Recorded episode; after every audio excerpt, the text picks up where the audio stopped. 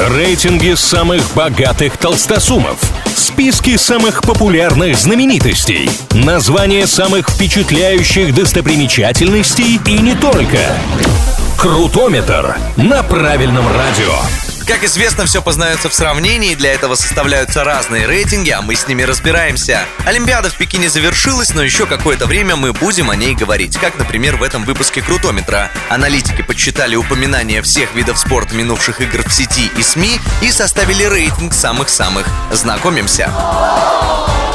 Аутсайдерами в данном случае стали горнолыжный спорт и прыжки с трамплина. Для сравнения, у этих видов на двоих в среднем 30 тысяч упоминаний за все время соревнований. У лидера рейтинга почти 500 тысяч.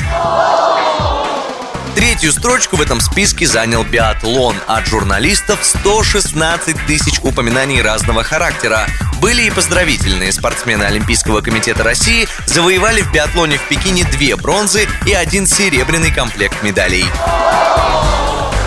Второе место рейтинга у лыжных гонок. И тут, конечно, поводов для поздравлений в СМИ было больше. 11 медалей разного достоинства завоевали наши лыжники. 4 раза поднимались на высшую ступень пьедестала. Больше золота, чем россияне в этом виде, выиграли только норвежцы.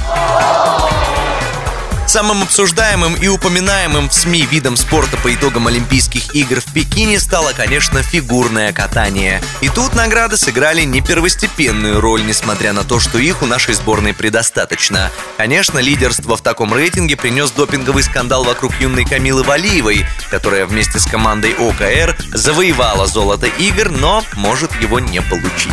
На этом у меня пока все. С вами был Илья Андреев. Услышимся на правильном радио.